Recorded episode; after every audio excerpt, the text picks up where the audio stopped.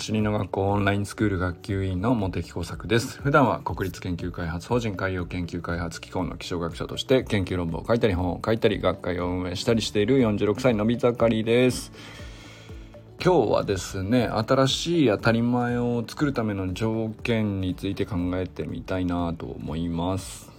まあ、あの連日しつこいようでございますがあの走りの学校の YouTube 動画で、まあ、リュディガー選手のねドイツ代表のディフェンダーのリュディガー選手めちゃくちゃ足が速い選手なんですけどまあ浅野選手と競ったシーンでまあなんだろう普通の人には見慣れないスプリントステップを行ったことで、まあ、かなり話題になったことを、まあ、和田校長がどのように解説し検証するかまあ粟田君がね実際には検証するんですけど、まあ、そういう動画なんですね。でまああのーこの動画で言っていることは比較的シンプルなことにとどめているなって思いましたけどまああまりそのいろんな要素をねあの盛り込んでもまあ本質が見えなくなっちゃうのでまあ枝葉にとらわれずあのスプリントステップがいかにこうレベルの高いことであるかっていうことをあの説明して検証してると。いうことなんですけどまあでもいずれこれをきっかけになるかどこれだけがきっかけになるとは思わないですけど、まあ、いずれねそのスプリントをするっていうことがどの球技においても当たり前になっていくと思うんですよね。あのまあ、サッカーにおいても野球においてもラグビーであっても何でもそうだと思うんですけどまあなんだろうリュディガー選手もねその必殺技としてあのシーンだけあのステップをしたからあのなんだろうな、まあ、誤解を生んだのかもしれないですけど一足先にねあの大きな武器を手に入れてるっていう状況なんですよね。でもこれはいずれ、うんと、全ての人にとって当たり前になっていくんですね。でこれはもう間違いないんですがどれぐらい先の未来において当たり前になっていくかっていう話でこれは何だろうな。あのちょっと前に話したキャズム理論とかイノベーター理論とかっていうのとまあ基本的には話は一緒で、まあ、今のところねイノベーターとかアリアダプターと呼ばれるね最初の10%の人があの一生懸命取り組んで、えー、いる中で、えー、大半の人はあの90%以上の人はあの知らないので、えー、まあなかなかその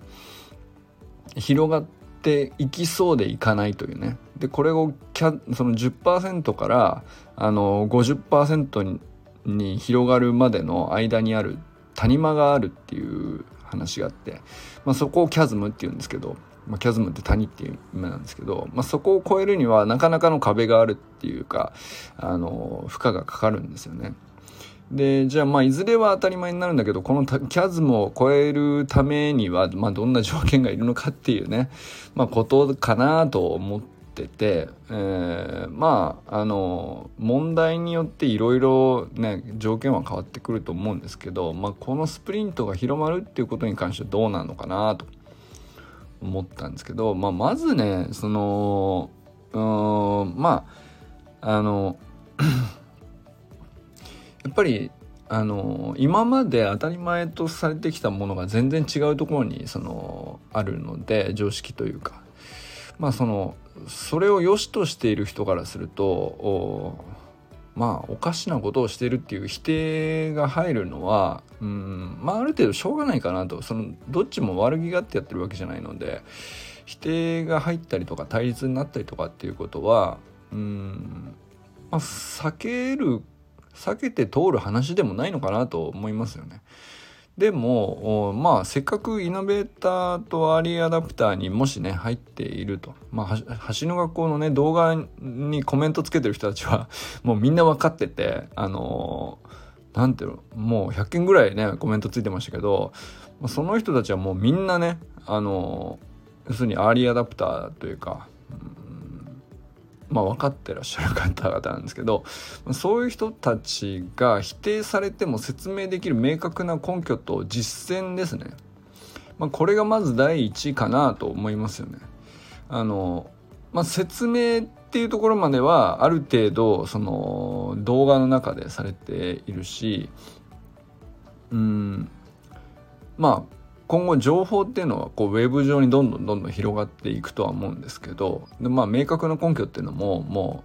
う何て言うのかな。あのまあこれもね橋の学校の YouTube チャンネルだけじゃなくてどう見だってこう陸上選手からしてみればっていう感じでその根拠に関してはもうねあのまあなんていうかな。あのそんなにね難しいことじゃないっていうかそこが増えること上でそこを説明するのにそんなに難しい壁は特にないですよねっていうふうに思うんですけれどもあのもう一つ大事なところがあの理屈が分かっててなおかつ実践できる人が増えるっていうのがまず一つの条件かなとは思いますよね。そうじゃないと当たり前にはあの当たり前になるっていうところに対して、えー、まあなかなかキャスムは超えないだろうなと。あの理屈を知っていて納得するっていう人が少しずつ広がっていくっていうところまでは、まあ、ある程度何て言うか時間が経つば時間の問題というかそれは分かるんですけど実践できる人が増えていくっていう説得力がないとあの、まあ、なかなかキャスムを超えるまでには至らないのかなと。うん、まあ実際あいつの方が早いよね。ああいうステップをしているっていうのをそこかしこで、えー、まあ、チーム一早いやつは大体そういうステップをしているっていうのが当たり前のようにどこでも起こっていくようになってくると、まあ、だいぶねその新しい当たり前に近づいていくんじゃないかなと。思ったりしましたね。まず一つはね。でもう一つはあのー、まあなんだったらですねまあ説明するっていうのでまああれはスプリントだっていうことを説明するだけでもまああの否定と対立はあり得ると思うんですけどそれ以上にですね、まあ、実践すればまたその リディガー選手のような立場でねお前なんでそんなステップしてるんだっていうふうに言われかねないなと。だから実践すればなおさらねそのじゃあすぐあの説得力が出るかっていうと違和感持つ人はあのまだ9割残ってるわけで、まあ、そういう状況でねちょっとその結果的に早い、えー、としてもですよ。うんどうでしょうね。まあ毎回毎回そのステップの瞬間のタイムを測ってるわけじゃないからなんでそんな変なステップするんだっていうね。まあそんなこと言われる立場になりかねないですよね。だからじゃあそうするとそういうそのチャレンジして実践ちょっとできかけたところで、えー、まあ潰されるじゃないですけどうんまあ後押しする仲間がまだいない中で、えー、なかなか増えにくいだろうなというのもなんとなく想像つくじゃないですか。だからその否定されても説明できて明確な根拠があってじゃあ実践できてっていうだけでもなんかもう一つ足りないかなと思っていてなおかつですね否定されても気に病まない自己肯定感が必要だなっていうねこれがないと多分超えれないですよね。あのまあ、リューディガー選手はあのどんだけ炎上しようとプレミアリーグでも散々言われてたらしいんですけどあの、まあ、これが一番早いと思うんでっていう涼しい顔して、まあ、ずっとねそれをその技を磨いてあの大舞台で使っていたわけなんですけど、まあ、それって結局その明確な根拠があり実践ができた上で否定され散々されてるんですよリューディガー選手もね。あの今回だけに限らず。でもそれを気に病まない自己肯定感がまあ間違いなくね確固たるものがあるんだと思うんですよ。そうじゃなかったらあそこまで磨けないですよねっていう、まあ、でもあそこまでいかなくても僕はあの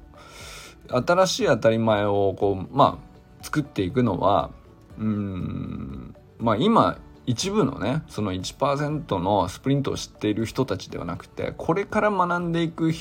うん、アーリーアダプターの人たちまあまあ僕らなわけですよね。名もなき、えー、さほどの実力とかまだ名を成していないっていう人たちでも当たり前のようにこっちが正しいよって知ってるっていうのがあのなんならより高いパフォーマンスの人に対してもはっきり物言えるっていうぐらいのあの、まあ、明確なあの裏付けとかあの実践の、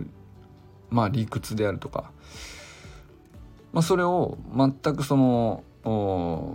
まあ別に無理にやり合う必要はないんですけどまあ疑問を呈された時に全くその気に病まないという自己肯定感はねあのこれは間違いなく必要なんですよね。新しい新しい、うん、当たり前作るっていうぐらいだから、まあ、絶対そのキャズムを超えるためにはですね、それぐらいのものが揃っていなかったらあのいくら良いものであっても正しいことであっても超えられないものは超えられない谷間があるのは確かなんだからっていうねそれは結構あるんじゃないかなとは思ったりしましたね。まあ、っていう意味での当たり前が一つなのと、まあ、あとはですねちょっと別な角度ではあるんですけど、まあ、あれはその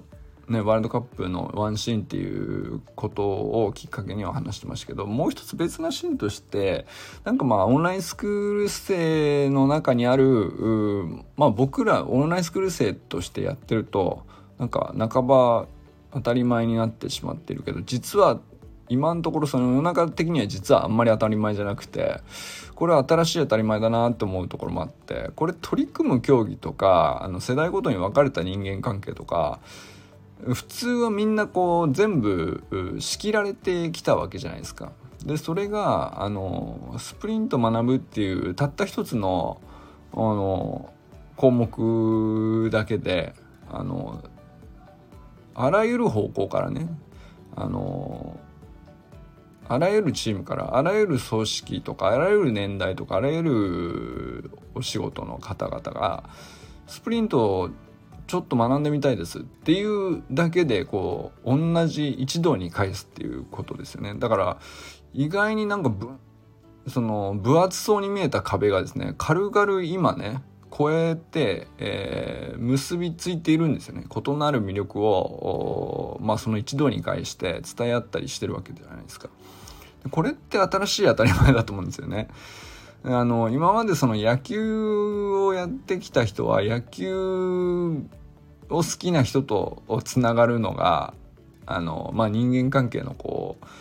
まあ流れというかそれ以外のところとはなかなかその話が通じないっていうか俺サッカー知らないしってなっちゃうとか、まあ、サッカーずっとやってきて野球のチームでよチームの誰々選手とかよく知らないんでそのそのピッチャーがすごいって言われてもよくわかんないみたいなさ。その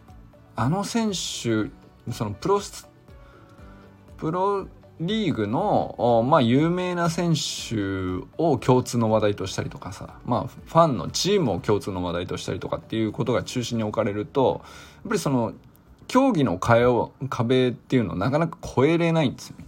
まあ、あとはその世代ごとにもうどうしても分かれてしまう。だから、あのー、僕らの時代に活躍したヒーローの選手と、まあ、もっと上の世代だったり下の世代だったりすると活躍してるヒーローがそれぞれ世代で分かれていくからあのまあその壁も まあまあ大きいんですよね。その話題の中心に的になるっていうかあのそういうチームであったりとか選手であったりとかいつ優勝したよねあの時強かったよねみたいな話っていうのが中心になるとどうしてもそこに壁ができちゃうんですよね。だから世代ごとにこうどうしても分かれてしまうっていう。それも超えれるんですよね。そのだからスプリントしっていうすんげえシンプルでプリミティブなというか原始的なねそこだけをあえて一から学び直してるっていうだけの人間関係だからまあなんていうかサッカーやってようが野球やってようがラグビーやってようがあのテニスでもバレーでもバドミントンでも関係ないんですよバスケでもね。そそのそこだけでつながれると私はこういう競技やってて今こういう仕事しててっていうのがこう付属オプションのこう情報になっていくからあの、まあ、中心はスプリントの話になっててそうするとまあ非常にね何ていうかあの新しい当たり前だなと思うんですよね。この競技を超えて、えー、共通の話題ができて、まあ、共通言語で話せるっていう。でまああのあとはやっぱりあらゆる世代が参加していて、まあ、そのこと自体を見てて思うのはですね、まあ、その速く走れるっていう自信がつくことももちろん大事だし、まあ、その成果が出ることも、まあ、今まで散々ね話してきましたけどやってみて僕こう2年半以上こう、まあ、やってて思うんですけどやっぱりその自分はいつでもいつからでもなんか変われるんだっていう自信がつくことが一番でかいなっていうねそれはだからなんだろうなもう年だからこんなことはできないとかもう言え言う必要なくなってくるんですよね。あのまあこれは何だろう別にスポーツに限らなくてあの何て言うかあらゆるテクノロジーがこう出てくるしそのあらゆるなんだろうな Z 世代には Z 世代の文化があったりとか文脈があったりとか流行ってるものがあったりとかでそういうのついていけないですよって言いがちだったものに対して別にいつからでもそのその変わろうと思えばあ変われるし知ろうと思えば知れるし学べば理解できるっていう確信があるんですよ。あのまあそのちょっと興味持って本当に知りたいと思うんだったらあのやりゃいいっていうねあのそこになんかそのむやみに自分でその新しいことに対するチャレンジにへのハードルを自分で上げちゃうっていうそういうのがねなくなるっていうのはね、まあ、めちゃくちゃ大きいんじゃないかなと。まあこれはなんか本当にまあ新しい当たり前を作っていくっていうためにはですね、まあ、そういう人が当たり前にこう存在してるっていうのが、まあ、間違いなくその必要なことかなと思ったりしましたよね。でなおかつそのまあちょっと話大きくなってきちゃうんですけどうーなんていうのかなまあなんていうかその状況とか社会全体のルールとかあのどういうふうに行動するのが正しいとかっていうのもガンガンこう180度変わったりするじゃないですか。そのこれ何て言うんですかね。伝染病だけの話じゃないと思うんですよね。あのテクノロジーの進化にしてもまあ何だったらその国と国との関係がああなったんでこもうあのこれからはこういうことはちょっとあのやりにくくなりますとかさ。いやまあ逆にこっちとあの関係が良くなったんでこういうことの方があの流れとしては来てますとかさ。どっちが有利になるのか不利になるのか全然わかんないですよね。その価値観の変遷によって不利な状況にねあのあっという間にその今自分が得意なスキルのみにでこう生かして、まあ、うまくややれてたとしてもねまあ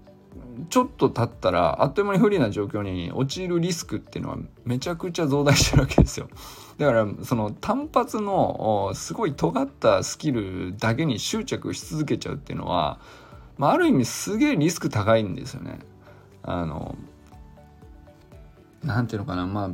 得意なことを伸ばせばいいじゃないっていうのももちろんそれそうなんだけど別にだからわざわざねその弱点を克服するみたいなことにあの躍起にならなくていいんじゃないっていうそれはまあ別に変わらないんだけど、まあ、かといってやってないことで、えー、なんか状況変わったからこれちょっとやってみる必要あるかもなって思うことがあるんだったらあのいくらでもチャレンジして大体のことはある程度のことはあのすぐに身につけられるもんだよねっていうそこの確信を持っていくっていうか、まあ、そこはすんげえ大事だなと。その新しいことに対するチャレンジのハードルを自分で勝手に上げないであのまあスプリントさえねスプリントだってできたんだから あの大概のことはできますよっていうふうに思っておくとまあ非常にこんだけこう周りの状況がガンガン変わっていくっていう。まあなんかよくブーカの時代とか言うんですけどこれなん VUCA 部下部下って読むんですかこれは。なんか2010年代以降の、まあ、時代の激動ぶりを表す言葉らしいんですけど V V V の頭 V はななんだ頭文字取ってるんですか？V はボラティリティ変動しやすいっていう意味ですね。で、アンサートゥンティ、U がアンサートゥンティで不確実なことが多すぎると。で、C がコンプレクシティで問題が異常に複雑っていうね。あの多様性とかとまあ多様になればなるほどその価値観がとか。あの要するに確一的じゃないということはあの一個の決められた問題さえ解ければ勝ちっていう話じゃ単位その短絡的な問題じゃなくなってくるんでっていう話だと思うんですけど、まあ、あとはその A はアンビギュイティですか、えー、まあこれはなアンビギュイティっていうのは曖昧って意味なんですけど、まあ、要するになんかじゃあその複雑になるってことは価値の物差しというか基準っていうのが、まあ、一つに決められないってことだから、まあ、そうするとじゃあ何が良くて何が悪いのとかあのどうしたら勝ちでどうしたら負けなのとかあのどうしたら幸せなのとかあのどういうものはあのよろしく不幸だよねとかっていうのもこう曖昧になっていくと思うんですよね。まあ、そういうことを表してるんじゃないかなと思うんですけどってことはですねあのこうなればなるほど、まあ、こういうものがその変動性が高くなって不確実性が高くなって複雑性が高くなって曖昧性がめちゃくちゃこうあるという状況ではどのスキルを選んでこれだって決めて、えー、それで勝つぞっていうのはめちゃくちゃそのリスクが高いんですよね。あのだけど打ち込むこと自体はあの価値があってちゃんと打ち込んで、えー、自分を育てるってことがこうやりきれるということは他のどんなことにだってえー、必要だったりこうチャ興味が湧いたりしたんだったらいつからでもいくらでもチャレンジすれば必ずできるようになるっていう自信がまあ根本的には一番大事なのかなっていうね。ことはあのまあ新しい当たり前を作るっていうかあの作らざるを得ないぐらいこう激動していくので、まあ、そういう時にこう一番まあ必要な 能力というか条件っていうよりあの求められる根本的な能力ってそっちなのかもしれないですねっていうようなことかもしれないですね。ということで まあちょっとだいぶ話が大きくなっちゃったけどあのまあ散々ねルディガーステップで、えー あの何回話しましたか僕は。でもこれは本当にその本質が詰まったあの素晴らしいシーンだったと思うし、まあ、橋の学校の解説の動画もあのまあ素晴らしい内容だと思うので、ま、何回しがんでもいいかなと思ってますっていうことでこれからも最高のスプリントライフを楽しんでいきましょう。 Vamos